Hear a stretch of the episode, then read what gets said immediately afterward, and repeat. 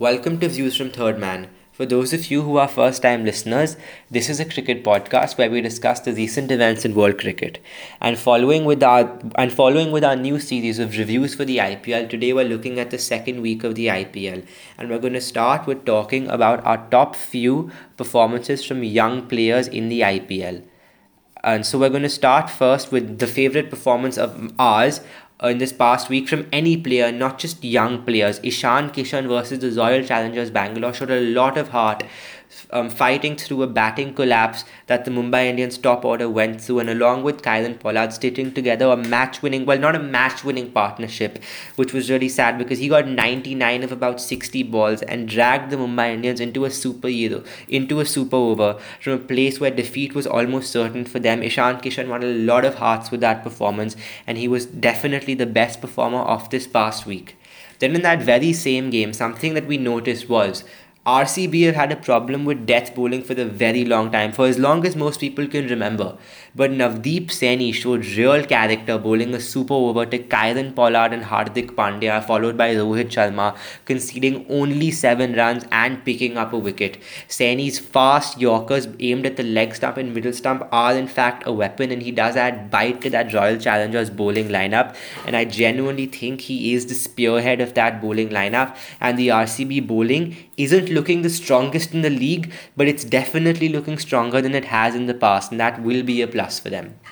Then something strange from the Kings 11 Punjab, who have looked very good in the past few games, but they've actually lost three and only won one game, which is quite strange because their top two performers, KL Rahul and Mayank Agarwal, who I'm treating as young, Mayank Agarwal I'm treating as a youngster in a sense that his international career is very young. Mayank Agarwal played, uh, played has played very well in this past one week, and so is KL Rahul. They're number one and number two in the run scorers, and Ravi Bishnoi has bowled fantastically. But Kings 11, for some reason, are not being able to close out games, which is something they will have to look at very carefully because once again, the IPLs in the UAE, once again, they look very strong on paper. Once once again they're playing very well, but for some reason they're not winning.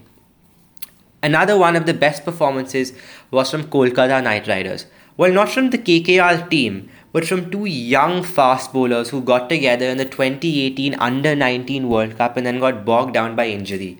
We're talking about Kamlesh Nagarkoti and Shivam Mavi who once again, like Navdeep Saini in particular, were bowling at 140 plus and tearing through batting lineups, almost like batsmen were playing them out. And it was really special and really nice to see two young under 19 fast bowlers. And if you look all around this IPL actually, whether it's Sanju Samson, Devdutt Padikkal, Navdeep Saini, Shivam Mavi, Kamlesh Nagarkoti, Prithvi Shaw, who's also had some good performances.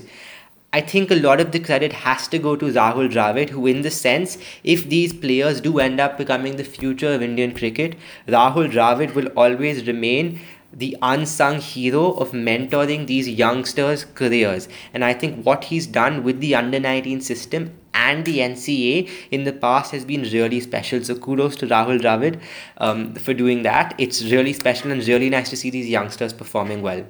Another one of our top performances was Priyam Garg versus the Chennai Super Kings after a lack of communication resulted in the run out of Kane Williamson, one of the best batsmen in the world today. Priyam Garg got a fighting 50 of just 23 balls and got out on 51 and 26 and that's a very good strike rate for the 20 year old playing against a team like the Chennai Super Kings.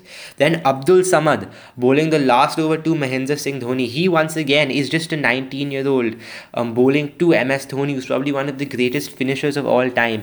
And definitely, well, as a youngster, the last person you want to be bowling to in the IPL is MS Dhoni because you never know what he might do.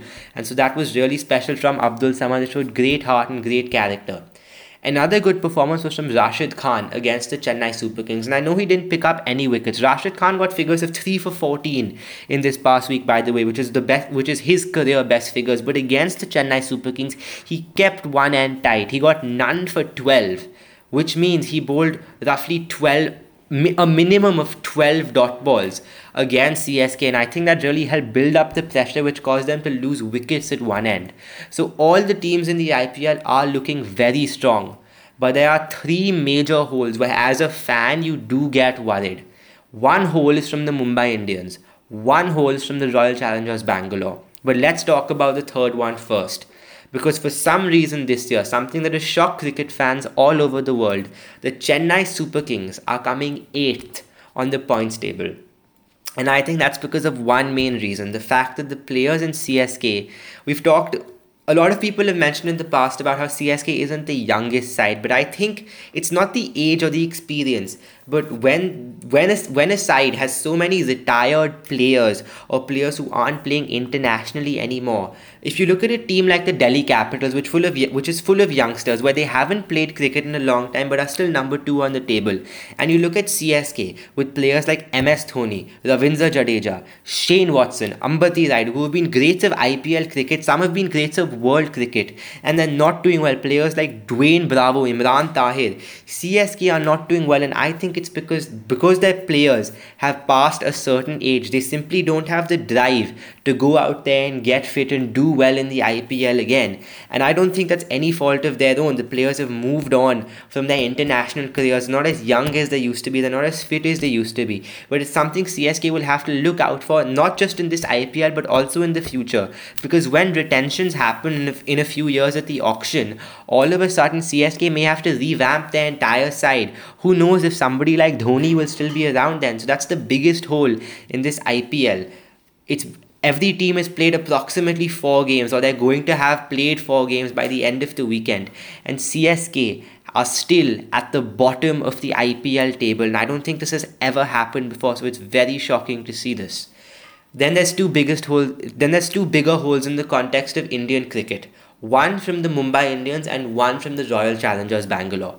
When you saw that MI versus RCB game, and I think that was in fact the best game of this week, of this past week, there were two players that everyone had their eyes on Jasprit Bumrah and Virat Kohli. And I think, in the context of Indian cricket, the fact that these two players aren't in the best of form is a big problem, given the fact that there's tours, there's a series against England and a tour and a test series in Australia coming up soon after the IPL. The form of Bumrah and Kohli is essential for Indian cricket in the future because if these two aren't in form, if you look at that test side that's going to Australia, Ishant Sharma and Ravichandran Ashwin haven't got that much game time.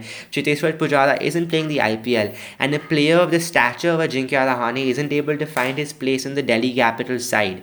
So if these players, if Bumrah and Kohli don't get into form, then India, then Indian cricket and the Indian team will have a serious problem going into Australia for that test series. So, in the context of Indian cricket, as an Indian fan, yes, I know everybody has their team loyalties, but as an Indian fan, watch out for Bumrah and watch out for Kohli, even if you don't support the Royal Challengers or the Mumbai Indians. Because, in the context of Indian cricket, over the next few years, along with somebody like a Rohit Sharma or a Shreyas Iyer or a KL Rahul or maybe a Yuzvendra Chahal, these two are the most important players for India across all three formats overall. So, watch out for them and let's hope they do end up doing well. So, that's all for this past week once again, again, the points table is fairly even for this week with six teams on four points and two teams on two points. There's really not much one can say about the points table apart from the fact that it's going to be a very close IPL. So, once again, there's nothing to say about the points table. No team has a sure short chance of qualifying yet. So, once again, no one can say anything on that. So, let's just wait and see what happens. And we'll see you next time, next week, for our next review for what to expect and just observations we've taken from the past week in the IPL. IPL. That's all for now.